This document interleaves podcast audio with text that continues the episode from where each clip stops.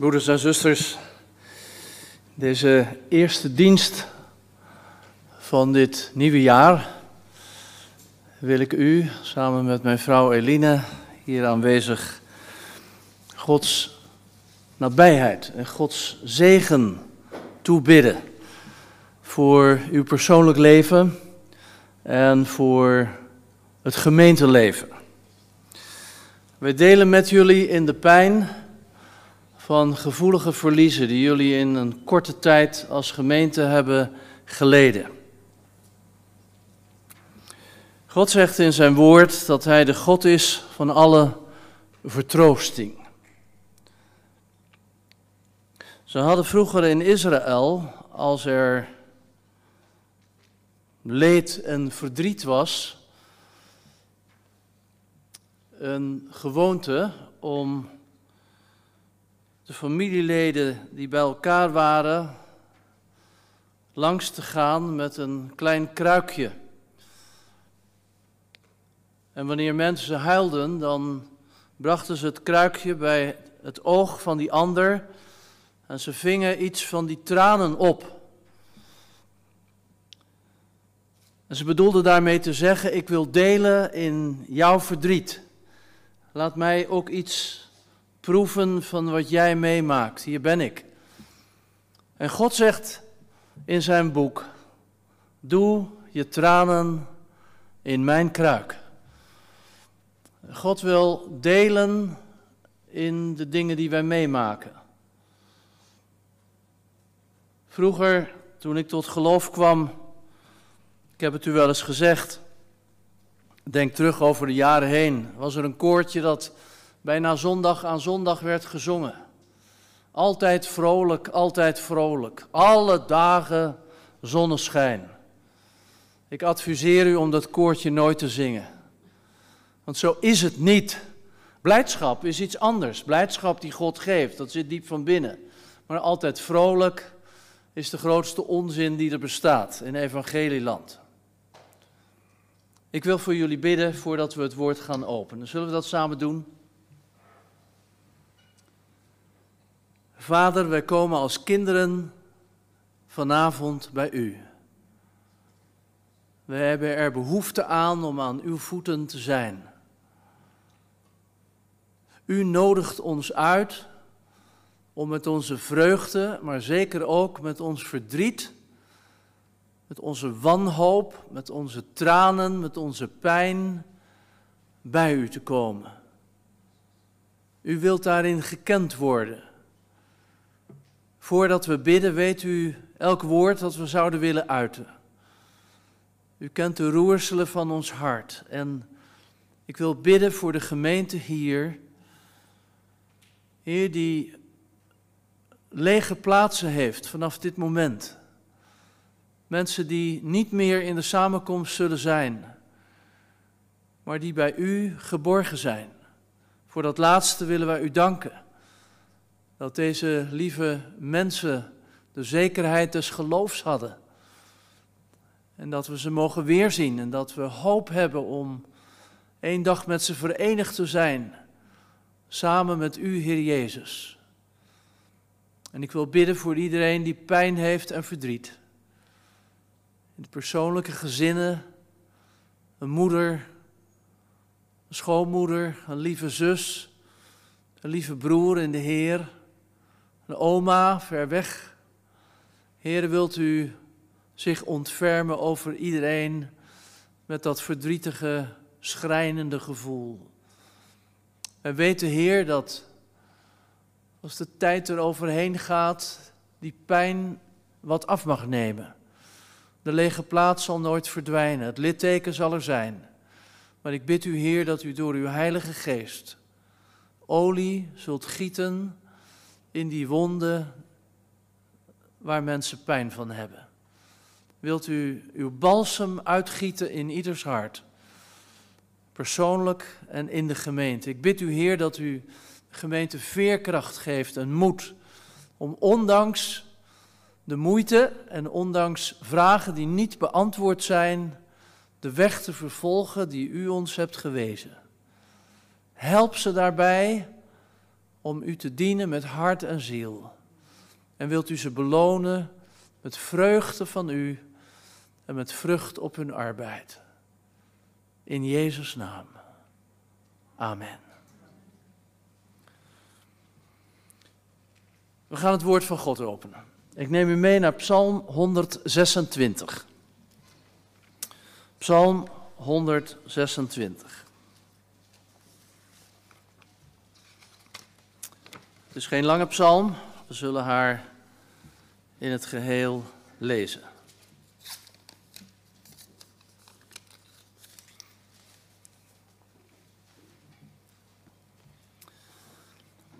Toen de Heere de gevangenen van Sion deed wederkeren, waren wij als degenen die dromen. Toen werd onze mond vervuld met lachen, onze tong met gejuich. Toen zei men onder de heidenen, de Heer heeft grote dingen bij hen gedaan. De Heer heeft grote dingen bij ons gedaan. Wij waren verheugd. Heere, wend ons lot als beken in het zuiderland. Wie met tranen zaaien, zullen maaien met gejuich. Hij gaat al wenende voort, die de zaadbuidel draagt. Voorzeker zal hij komen met gejuich, dragende zijn schoven. Amen. U zult, net als ik wel eens, van die momenten hebben gehad dat u iets beleefde en op tijd tot het besef kwam, dit is niet echt, ik ben aan het dromen. Vroeg als kind misschien wat enge dromen, een enkele keer als volwassene nog, dat je dingen herbeleeft. En dan gelukkig op tijd bedenkt, ja maar ik moet hier uitkomen, dit is gewoon een droom. Deze mensen in deze psalm hadden precies het omgekeerde. Zij beleefden een geweldige realiteit en zij dachten dat ze droomden. Deze psalm vertelt ons van een geweldig keerpunt in de geschiedenis van Gods volk, van het volk Israël. De Bijbel stelt ons dat volk als een voorbeeld. Als er iemand is die worstelt met geloven, met die vragen van is er wel een God en zou het allemaal wel zo zijn? Dan nodig ik u uit om de moeite te nemen om het volk Israël wat te gaan bestuderen.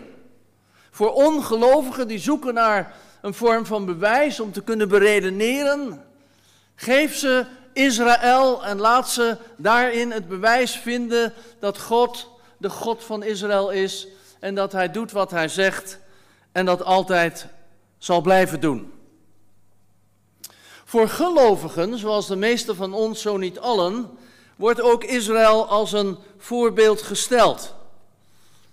In de, Korinthebrief waar we uit hebben gelezen, wordt op een gegeven moment gezegd: deze gebeurtenissen, de geschiedenis van het volk Israël, hun verlossing uit het slavenhuis van Egypte, hun tocht, hun barre tocht, de lange tocht door de woestijn op weg naar de plaats die God voor hen bestemd had, dat beloofde land. Dan wordt er gezegd, deze gebeurtenissen zijn ons ten voorbeeld geschied. Opdat wij geen lust tot het kwaad zouden hebben zoals zij. Dat we niet de afgoden zouden gaan dienen zoals zij. Dat wij niet zouden vervallen in onreinheid en in hoererij zoals dat volk toen. Dat zij God niet zouden verzoeken, wij, zoals zij dat deden in hun dagen. Dat we niet onderling zullen morren, zoals dat voorkwam in het Israël uit die tijd.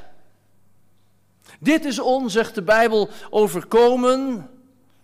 Tot een voorbeeld over ons is het opgetekend, ons over wie het einde van de eeuwen is gekomen. Daarom, wie meent te staan, ik citeer, laat hij toezien dat hij niet valt. Gij hebt geen bovenmenselijke verzoeking te doorstaan. En God is getrouw, die niet zal gedogen dat gij boven vermogen verzocht wordt, want hij zal met de verzoeking ook voor de uitkomst zorgen, zodat gij daartegen bestand zijt. Halleluja. Dit is nog maar de inleiding van de preek. Kunt u nagaan wat er nog meer komt. Wat in deze psalm wordt beschreven neemt ons mee naar ongeveer de zesde eeuw voor Christus. Daar was een Babylonisch wereldheerser. Wij kennen zijn naam wel, Nebukadnezar. Die met zijn wereldleger Israël in die dagen is binnengevallen. Het land heeft verwoest en het volk heeft afgevoerd in ballingschap. In grote groepen nam hij ze mee, alleen de armste mensen bleven achter in het land. God had zijn volk Israël gewaarschuwd in de wet, de wet van Mozes, lang daarvoor. God had gezegd, indien gij niet naar mij luistert en u blijft verzetten, dan zal ik u verstrooien onder de volken en uw land zal een woestenij zijn en uw steden een puinhoop. Dan zal het land zijn sabbatsjaren vergoed krijgen, al de dagen dat het woest ligt en gij in het land van uw vijanden zult zijn. En dan zal het land rusten en zijn sabbatsjaren vergoeden. U moet weten dat God had bepaald om het land, de grond, te sparen, dat eens in de zeven jaar dat land niet bebouwd en bezaaid mocht worden, maar dat het braak moest liggen. Ook een sabbat voor de akkers en de velden rondom. Maar het volk Israël had onder andere dat genegeerd. En vele jaren de grond bebouwd en het als het ware daardoor uitgeput. En God is getrouw aan zijn woord. En Nebukadnezar is gekomen, heeft het land verwoest en het volk uiteengereten en afgevoerd naar Babel. Een van de mensen die achterbleven in Israël met de armen van het volk was de man van God, een profeet, Jeremia. Jeremia heeft duidelijke dingen geschreven. Hij had gesproken over deze tijd die komen zou. En Jeremia 29 zegt hoe hij een brief schreef naar de verbannen mensen in het verre Babel. Dit is de inhoud, zegt de Bijbel, van de brief die de profeet Jeremia vanuit Jeruzalem zond aan het overblijfsel van de oudsten van de ballingen, aan de priesters, de profeten en het ganse volk, dat Nebukadnezar uit Jeruzalem naar Babel in ballingschap had weggevoerd. En de brief bevat onder andere deze woorden: Zo zegt de Heer, als voor Babel 70 jaren voorbij zullen zijn, dan zal ik naar u omzien en mijn heilrijk woord aan u in vervulling doen gaan. Door u terug te brengen naar deze plaats. Want, zegt de Heer, ik weet welke gedachten ik over u koester, luidt het woord van de Heer. Dat zijn gedachten van vrede en niet van onheil om u een hoopvolle toekomst te geven. En dan in hoofdstuk 30 lees ik, zie de dagen komen, luidt het woord van de Heer, dat ik in het lot van mijn volk Israël en Juda een keer breng, zegt de Heer, en hen terugbrengen in het land dat ik aan hun vaderen gegeven heb, zodat zij het zullen bezitten. Terwijl Jeremia achter was gebleven in het land Israël met de armen van het volk, was daar een andere Joodse jongen, een jonge man die af was gevoerd naar Babel. En wij kennen hem, zijn naam was Daniel, een godvrezende jonge man. En de Bijbel zegt dat Daniel had gelezen wat de profeet Jeremia had geschreven namens de Heer. En ik lees u wat het zegt in het Bijbelboek Daniel. Ik zoek het voor u op. Daniel hoofdstuk 9, u hoeft het niet op te zoeken. In het eerste jaar van Darius, de zoon van Ahasveros, uit het geslacht van de Mede, die koning geworden was over het koninkrijk der Galdeeën. In het eerste jaar van mijn koningschap lette ik, Daniel, in de boeken op het getal van de jaren waarover het woord van de Heer tot de profeet Jeremia was gekomen, dat hij over de puinhopen van Jeruzalem 70 jaar zou doen verlopen. En vers 4 zegt, dan zegt Daniel, en ik bad tot de Heere mijn God, deed schuldbeleidenis en zei, ach Heere, gij grote en geduchte God, die vasthoudt aan het verbond en de goedheid jegens hen die u liefhebben en die u geboden bewaren. Ziet u, Daniel had gelezen en liet tot zich doordringen wat God had gesproken, dat er 70 jaren van ballingschap voorbij moesten gaan en dat dan het volk zou mogen terugkeren naar hun land. De 70 jaren waren voorbij en op grond van het woord dat hij van God had begrepen, zoals de profeet Jeremia het ooit had uitgesproken, vernederde hij zich voor de Heer, begon te bidden, zocht Gods aangezicht en de rest is voor ons geschiedenis die terugkijken, want er kwam een edict uit, er kwam een verordening uit van koning Darius en van Kores in zijn dagen, dat hij, goddeloze man als hij was, in zijn hart kreeg om het volk, het Joodse volk, te laten terugkeren naar het land waaruit ze ooit waren weggevoerd in ballingschap. Dit is de achtergrond van deze psalm. En als u die niet kent, dan begrijpt u heel de psalm niet en daarom heb ik haar voor haar geschik, uh, geschetst. Een van de dingen waarbij ik u wil bepalen in deze prediking is God heeft een plan en God heeft ook een tijd om dat plan in vervulling te laten gaan. Ik kom daar straks nog op terug.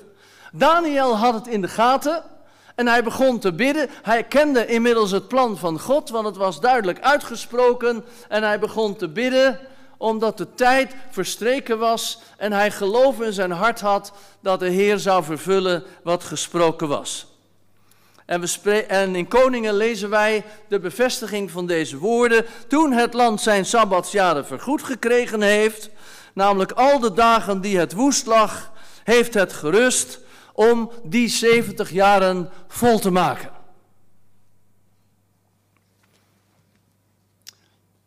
Deze wereldheerser Kores stuurde zijn boodschappers het land in om de Joodse mensen te laten weten wie wil mag terugkeren naar zijn land. En de geschiedenis leert ons hoe zij in drie grote groepen zijn teruggekeerd. Bij de eerste lichting vinden wij een man met de naam van Zerubabel. Zerubabel was een landvoogd. Hij keerde terug met de eerste groep uit Babel. En daar was een andere man aan zijn zijde die wij kennen als de man Ezra. Ezra was een schriftgeleerde. En hij trok met Zerubabel op met de eerste groep ballingen uit Babel terug naar Israël. Zij maakten een nieuwe start. Maar u moet zich voorstellen, zij troffen hun land aan in puin. De steden waren vernield, de akkers waren vernield. Jeruzalem, de stad van God, was vernield. En misschien wel het ergste van alles, het huis van God was vernield. Alles lag in puin. Nochtans, toen zij het bericht hoorden, we mogen terug, we mogen terug, we mogen terug, Morgen in Jeruzalem. We zullen er snel zijn. We gaan een nieuwe start maken. Toen was het hen als degene die droom. Zeiden, is dit waar? Knijpen ze in mijn arm. Is dit echt waar?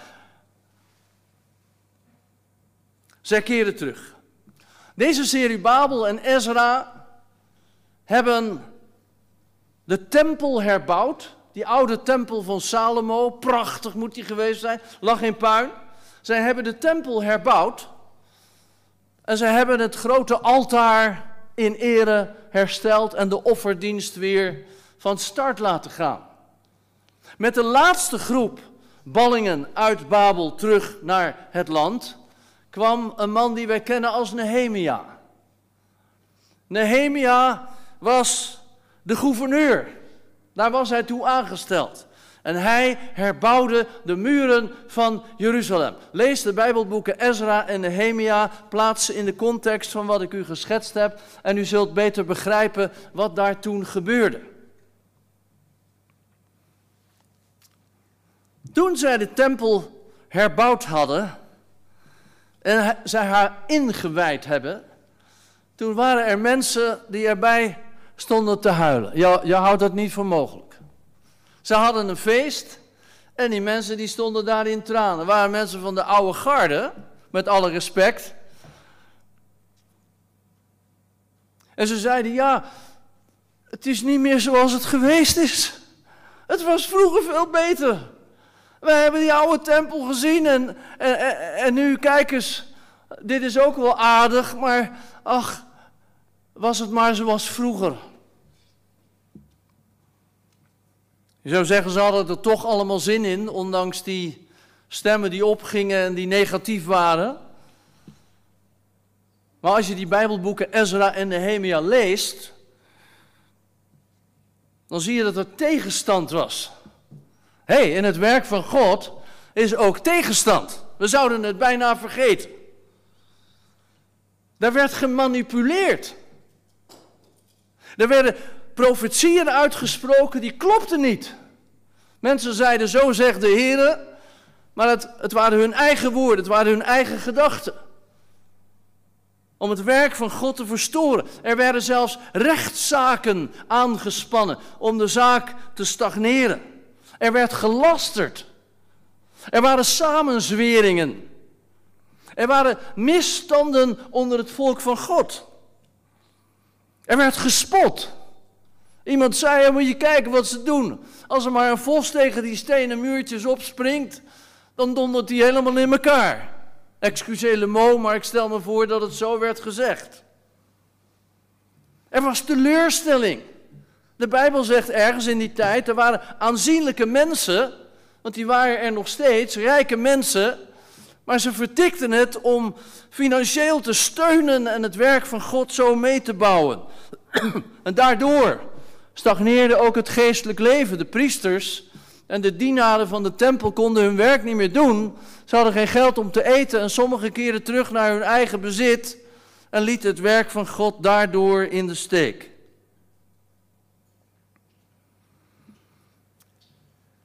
En toen moesten ze weer gaan zaaien. Op de dorre akkers. De akkers die vernield waren. Ze moesten helemaal opnieuw beginnen. En dan staat hier in deze psalm, die met tranen zaaien, die zullen toch met gejuich maaien. Het was geen simpele zaak om in die dagen, ook na hun terugkeer, het werk van God te doen en ter hand te nemen. Met al die tegenslagen die ze hadden, met al de pijn en al het verdriet van hun verloren bezit en de aanblik van de steden die in puin lagen, die allemaal moesten worden herbouwd. Een van de grote moeite die zij hadden, degenen die ooit in Israël zijn geweest zullen weten waar ik het over heb, is de absolute noodzaak daar in het zuiden van Israël, het zuiderland, wordt in deze psalm genoemd, de absolute noodzaak van water. Een boer zonder water kan er beter mee stoppen. Er zal geen oogst zijn wat hij ook zaait. En in die droge streken in het zuiden van Israël is voornamelijk woestijn. Daar zijn wel beddingen waar ooit rivieren waren geweest, maar ze staan droog. En dan roepen deze mensen uit in hun in hun poging om het land weer te herstellen en het werk van God te bouwen en te zaaien in de hoop dat er oogst zal zijn. O Heer, wend ons lot als beken in het zuiderland. U moet weten dat die, die rivierbeddingen te zien zijn als je excursies maakt in het zuiderland en de gidsen waarschuwen de toeristen ervoor, ga niet in die beekbeddingen lopen. In die oude droge rivierbeddingen. Doe het niet. Want plotseling kan zomaar de hemel opengaan daar. En er kunnen regenbuien komen die geen buien zijn, maar dan, dan stort het met bakken naar beneden. En die droge beddingen kunnen in een mum veranderen in bruisende rivieren. Levensgevaarlijk om daar te kuieren en het allemaal eens te bekijken. Het kan je zo overvallen en het kan je je leven kosten. Och Heer, zoals beken in het zuiderland, van het ene op het andere moment totaal kunnen veranderen. Heer, wend zo ons lot.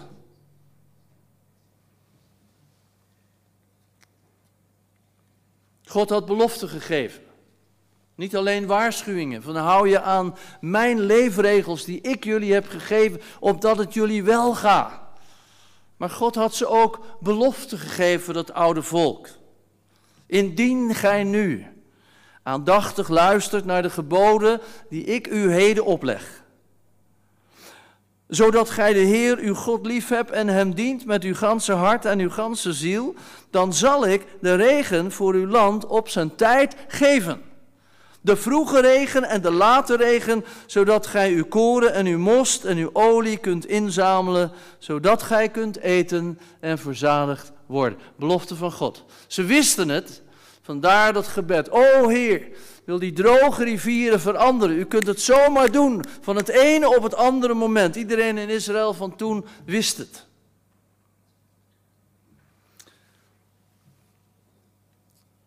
Wat zijn de lessen die wij uit dit alles leren? Israël is een voorbeeld voor ons, dat zegt de Bijbel. Voor ongelovigen, maar ook voor ons als gelovigen. Wat komt er tot ons als wij deze dingen overdenken? Het eerste is dit.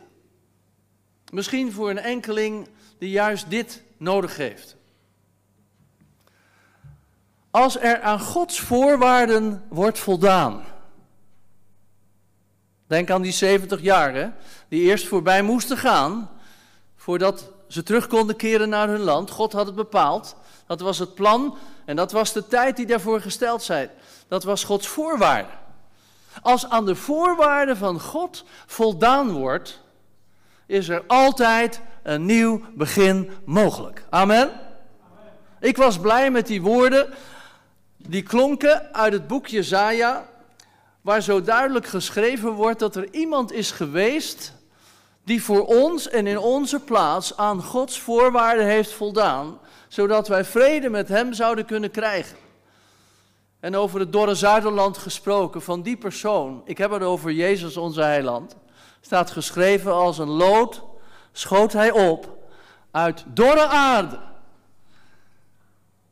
En de mensen verachten hem en hij was een man van smarten, maar hij droeg dat voor ons. Om onze ongerechtigheid werd hij doorboord, om onze ongerechtigheden verbrijzeld. De Heer heeft al onze ongerechtigheid op hem doen neerkomen. En het voornemen van de Heer zal voortgang vinden door zijn hand. Als hier iemand is die zegt ik lig overhoop met mezelf of ik lig overhoop met mijn verleden. Als u wilt voldoen aan Gods voorwaarden, is er aan het begin van dit nieuwe jaar voor u een totaal nieuw begin. Amen. Gods voorwaarde is dat er wordt afgerekend met de ongerechtigheid en wanneer zij beleden wordt, dat het verdwijnen zal. En dat kan alleen maar omdat iemand voor u die weg is gegaan en die ongerechtigheid voor u heeft genageld aan het kruis. En de straf, de consequenties van het niet doen wat God zegt, omdat een mens het altijd beter weet, de consequenties daarvan, die heeft hij op zijn schouders genomen, zodat een ieder die op hem zijn of haar geloof stelt, mag weten vrij uit te gaan. Vergeving van zonde is mogelijk. Het verleden afsluiten is mogelijk. De Engelsen zouden zeggen: no matter what has been. Ongeacht hoe slecht en hoe vreselijk het ook was, Gods voorwaarden zijn vervuld door de Heer Jezus Christus. Dat is het hart van het evangelie. En de Bijbel zegt het zo. Hij heeft, Jezus heeft, door zijn dood, hem die de macht over de dood had, de duivel, ontroond, opdat hij allen zou bevrijden, let op dat woordje allen, opdat hij allen zou bevrijden die gedurende hun ganse leven uit angst voor de dood tot slavernij gedoemd waren.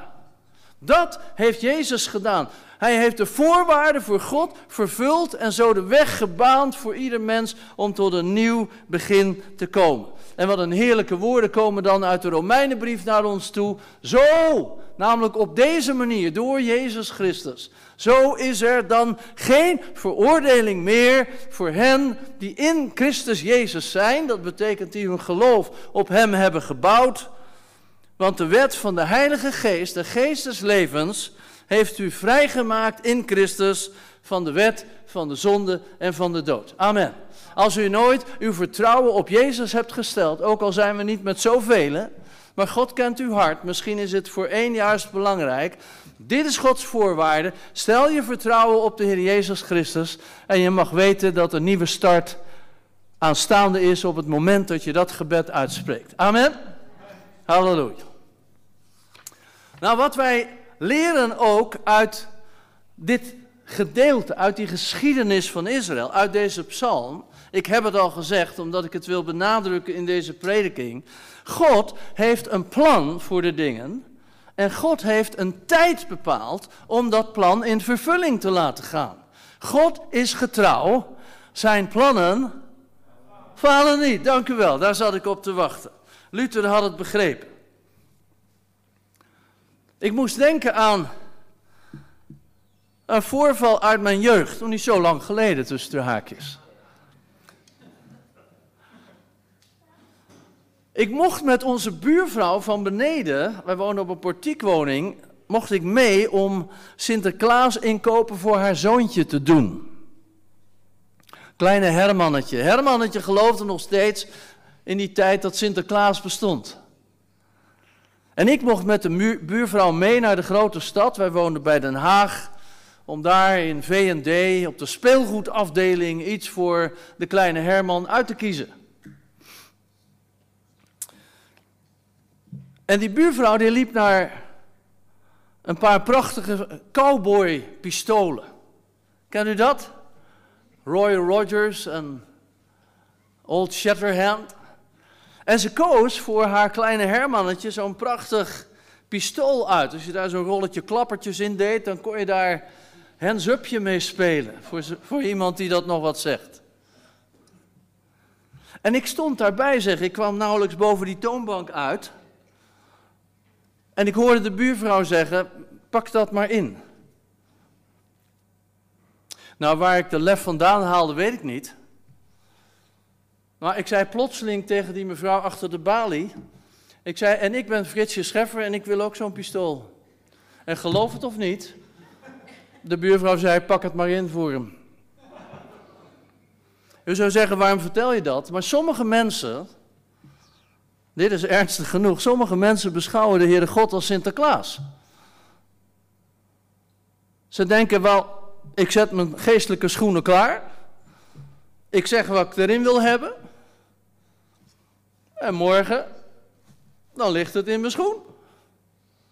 Ik zal u vertellen, God heeft een plan en God heeft ook een tijd om dat plan in vervulling te werken. God, ik zeg het met alle eerbied, is niet een soort geestelijke Sinterklaas die wij kunnen zeggen hoe het moet en wanneer het moet en waarom het zo moet. Johannes schrijft het zo. Hij zegt: Wij weten dat wij ontvangen wat wij bidden, let op, als wij bidden naar zijn wil. God heeft een plan en God heeft ook een tijd voor dat plan. Wanneer wij dit niet begrijpen, dan raken wij gefrustreerd. En wanneer wij die twee dingen door elkaar halen, het plan en de tijd, dan raken wij niet alleen gefrustreerd, maar kunnen wij, net als velen die ons inmiddels zijn voorgegaan, ook ons geloof daardoor kwijtraken. Want dan komen wij tot de conclusie, ja, het staat er wel, maar het gebeurt niet en het werkt ook zo niet. Geef mijn geloof maar aan, uh, aan de hond.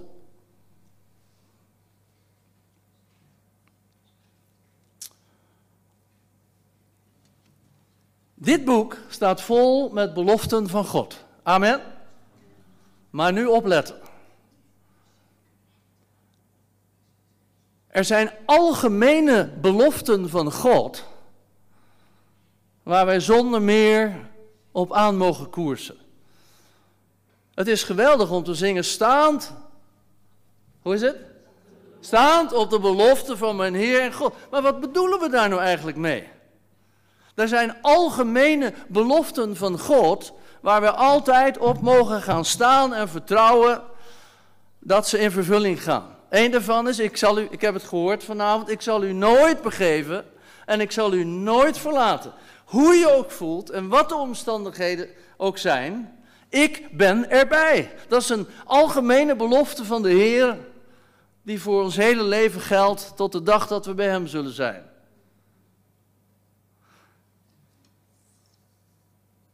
Beloften.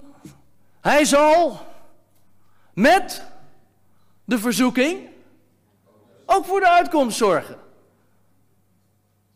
Dat is een belofte van God en die staat als een huis. Hij zal, als wij verzocht worden, voor de uitkomst zorgen. Maar nu komt het. Wij komen regelmatig in de verleiding om de Heer te vertellen hoe hij dat moet doen. En dat hij het meteen vandaag moet doen of uiterlijk morgen.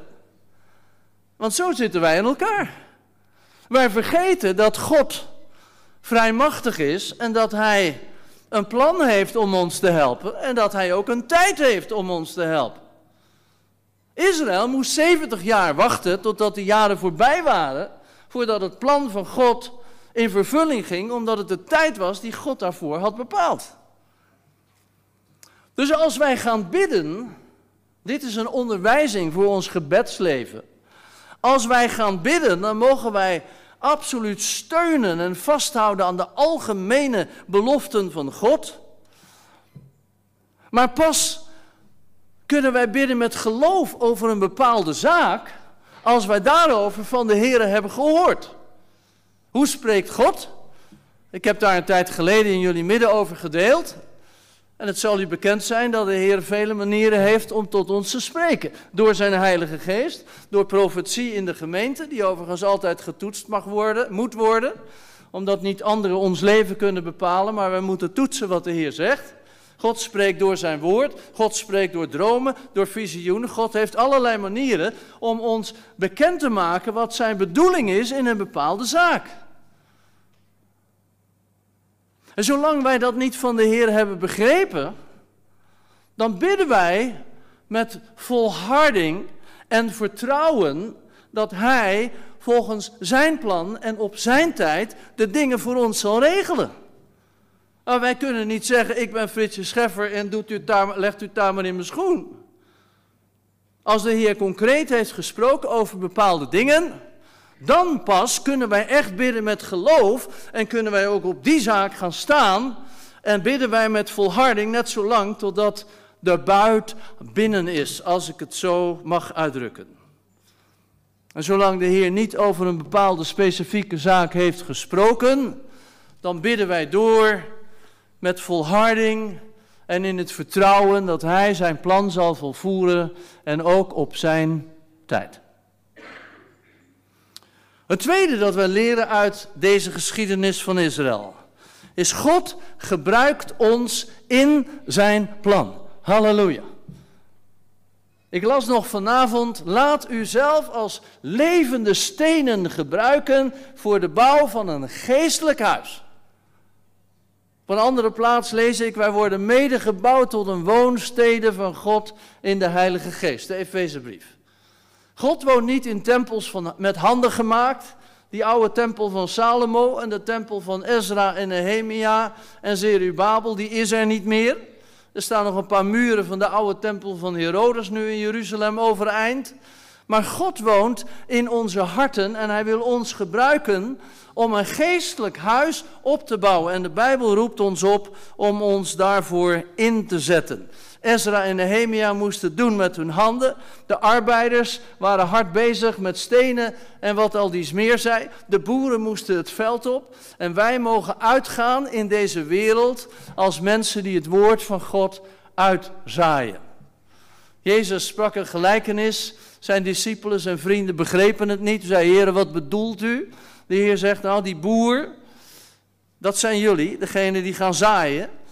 En het zaaisel, dat is het woord van God. En waar het in terecht komt, in die akker, dat is de wereld.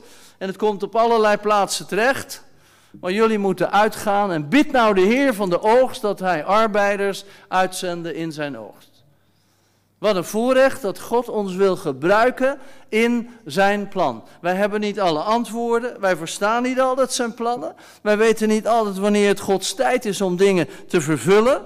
Maar hij is getrouw en hij is niet een man dat hij liegen zou en hij doet wat hij zegt. Halleluja.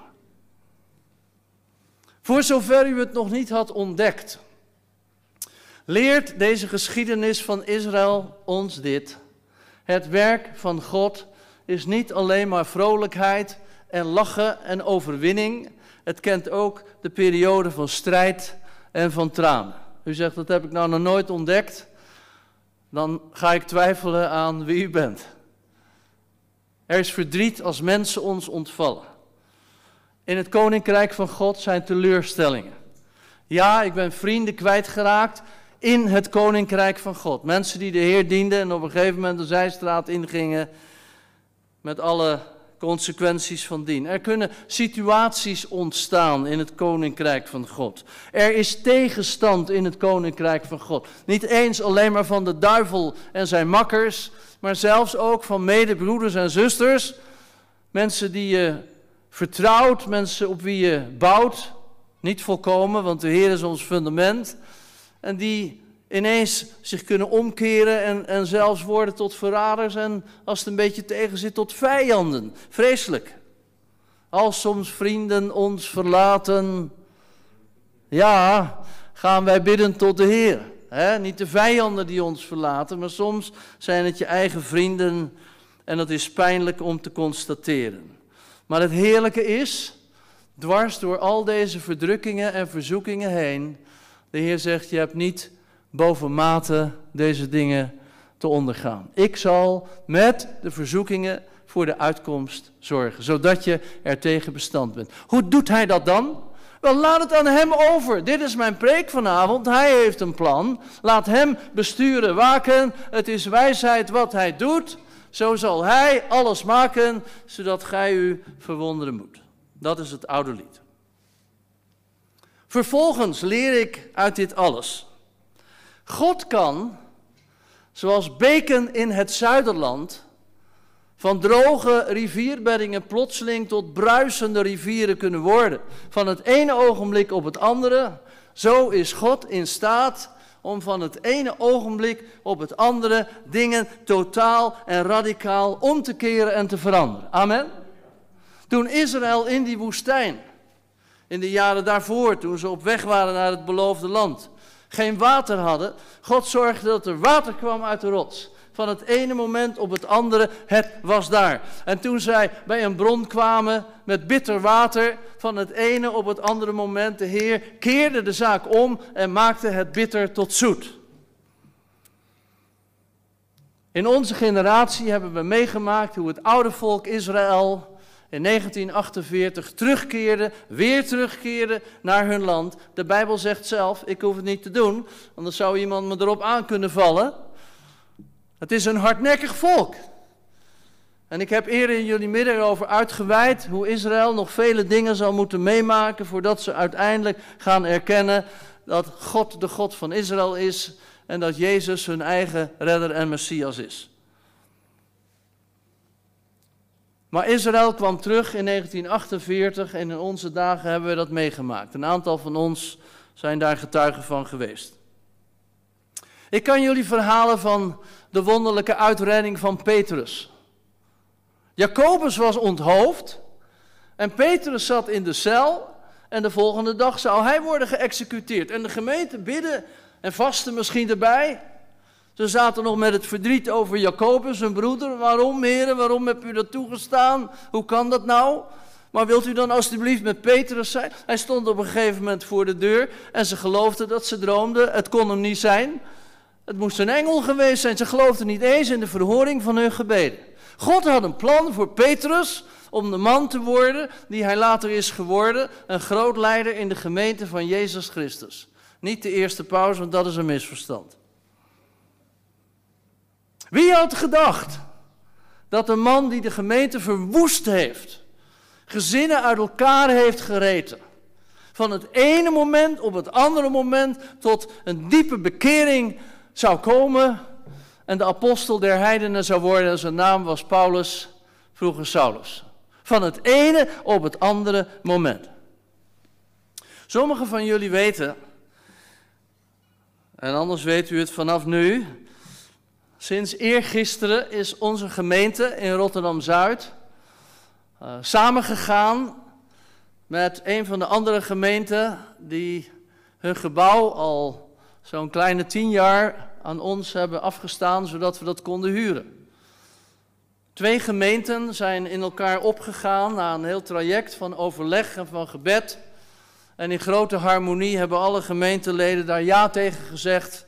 En ook de gezamenlijke oudsten en de beide voorgangers, waarvan er één zal aftreden in de zomer, zodat ook daarover geen misverstand is. Dat is een wonderlijke zaak. Wij horen van kerkscheuringen en afsplitsingen en allerlei toestanden waar mensen elkaar de hersens inslaan in de naam van het geloof en in de naam van de lieve Heer. Maar het is heerlijk om te getuigen, deze dingen zijn er ook. Nu, waarom ik dit zeg, is dit. Het was in de jaren tachtig. Ik weet het precieze jaar niet meer. En ik zeg deze dingen alleen maar om God te eren. God heeft een plan en God heeft een tijd. Dat is het punt. In de jaren tachtig legde de Heer op mijn hart om de gezamenlijke voorgangers van Rotterdam, die ik toen kende, de Pinksterbroeders, bij elkaar te roepen.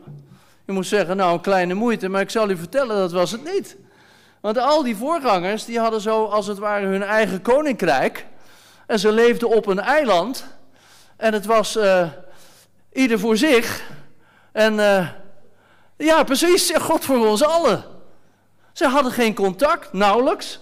Laat staan samenwerking. En de Heer legde op mijn hart, bijna 40 jaar geleden nu, om ze bij elkaar te roepen. Nou, ik was een, een jong kereltje met weinig ervaring, maar de Heer had het op mijn hart gelegd. En ik heb de stoute schoenen aangetrokken en ik heb ze uitgenodigd en geloof het of niet, ze kwamen.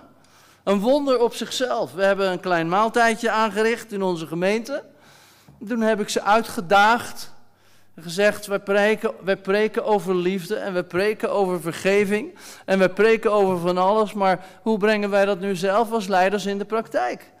En iedereen knikte en iedereen was het er helemaal mee eens. En daar, die avond, werd het voorgangersoverleg Rotterdam geboren. En het goede nieuws is, dat draait nog steeds tot de dag van vandaag. Prijs God daarvoor. Ik denk een dikke rond de 35, misschien wel 40 jaar. Nu, dat samengaan van onze gemeenten, eergisteren een feit geworden, zou nooit gebeurd zijn als dat daar toen niet had plaatsgevonden. Want daar zijn vriendschappen uit ontstaan. Op een van de avonden troffen broeder Hugo en ik elkaar. Wij kenden elkaar niet. Maar op een of andere manier, geloof het of niet, het klikte. En dat is de reden dat ik hier bij jullie ben, anders was ik hier nooit geweest. De Heer zegt ergens, wat je zaait, dat zul je oogsten. Dus ja, wij willen meteen dat morgen de schoven op het land staan. Helemaal niet. Er is een tijd voor alles. God heeft een plan en God heeft een tijd. Ik wil met deze dingen zeggen, Het wonderlijke dat we nu meemaken, terwijl onze zoon notabene is gevraagd om de voorganger van die nieuw gevormde gemeente van eergisteren te worden vanaf vandaag. Vandaag was de eerste samenkomst officieel. We mochten niet naar de kerk door de corona, maar we hebben meegekeken en het was goed. Twee worden één. Dat is de vrucht van lang geleden. De Heer had kennelijk een plan om dingen te doen. En de Heer had ook een tijd om dingen te doen. We hebben lang gebeden om een, om een eigen gebouw. Jullie kennen die materie, want ja, het is ook zo wat om ergens te huren. Het heeft ze voor en het heeft ze tegen. We hebben tien jaar gebeden, zolang we daar waren. Heer, geef ons een gebouw. En op deze wonderlijke manier komt het zo naar ons toe. Soli, Deo, Gloria. Alleen God de eer voor deze dingen. God heeft een plan.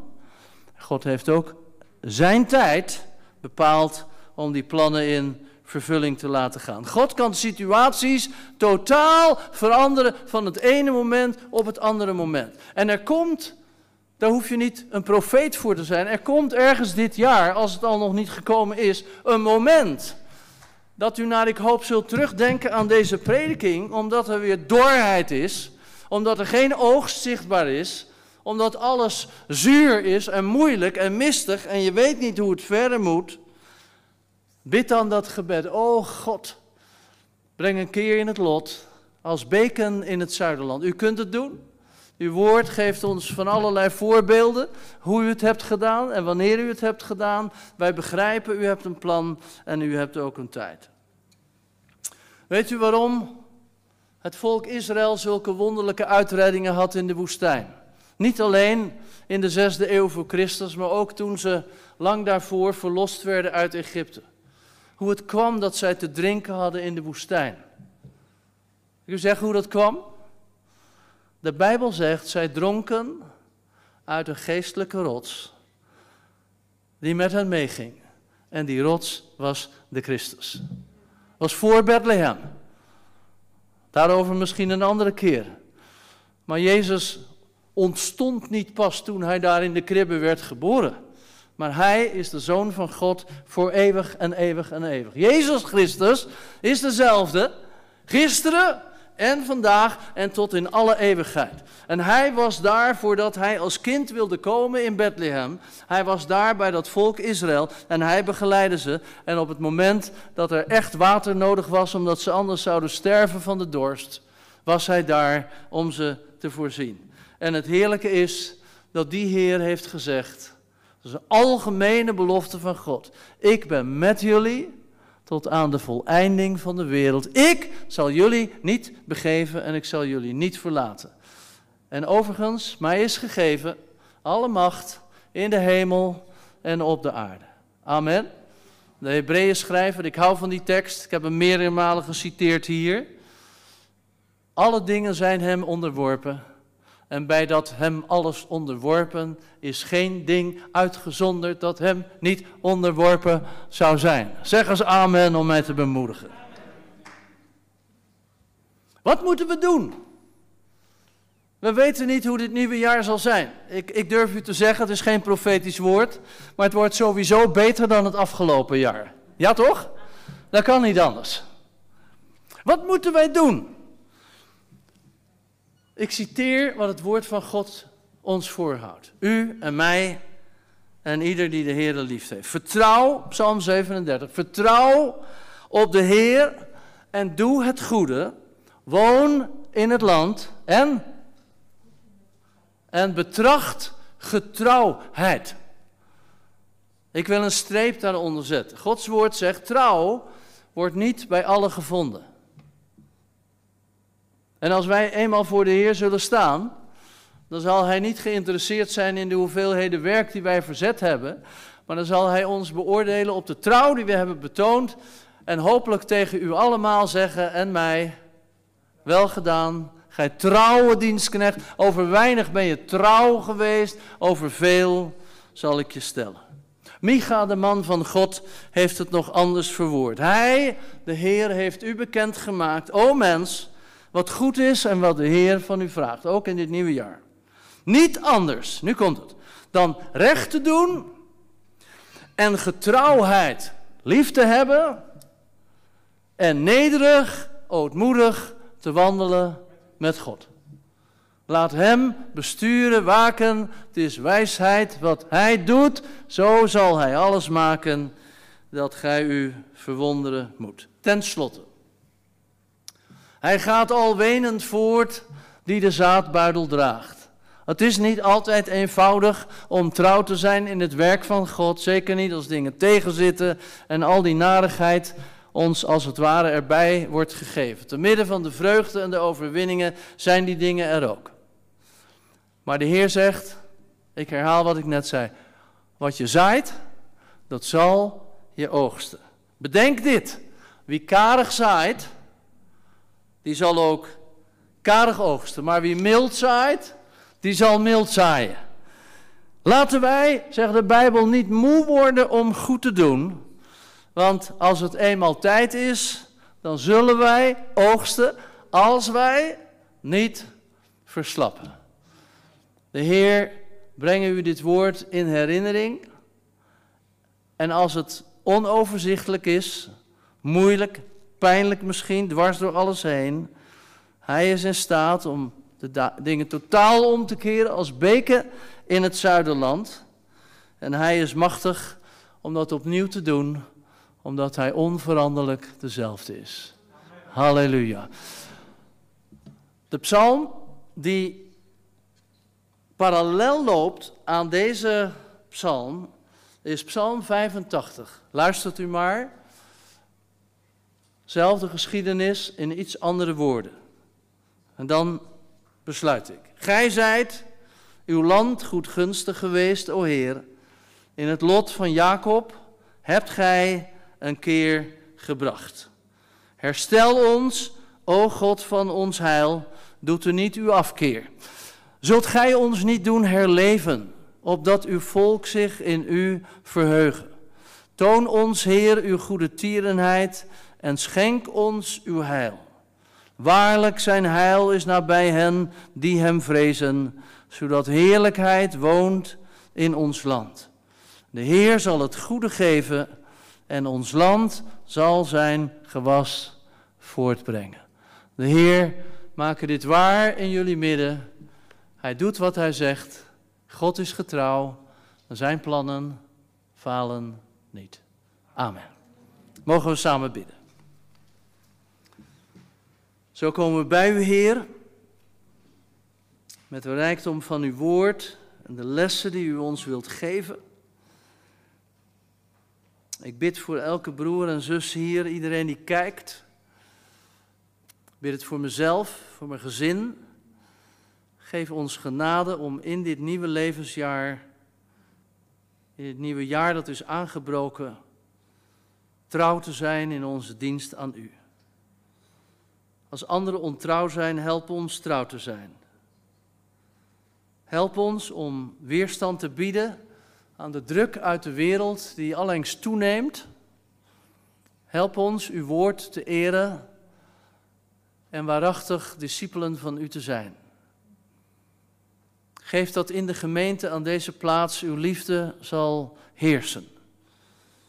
Geef Heer dat in gezamenlijkheid uw wil zal worden gezocht over dingen en situaties.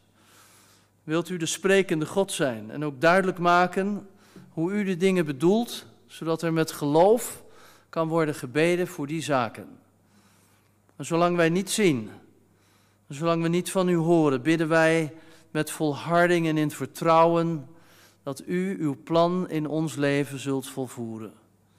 Help ons te doen wat Jezus zei en te bidden niet uw, niet onze wil, maar uw wil geschieden. Nou, uw plan in de hemel, zo ook op aarde. Heer, wilt u deze dingen uitwerken in het midden van de gemeente hier? Zegen de broeders die leiding geven aan de gemeente. Zegen hun gezinnen als ze vooraan staan in de strijd. Zegen de mensen, Heer, die meewerken. Zegen de mensen die binnen zullen komen in dit jaar en hopelijk u zullen vinden hier. Wilt u geven dat u altijd geëerd wordt in het midden van de gemeente. Laat uw zegen over dit nieuwe jaar zijn, Bescherm ons voor het virus en de nare dingen om ons heen. En leer ons een volk van God te zijn. Dat bidden we samen in Jezus' naam. Amen.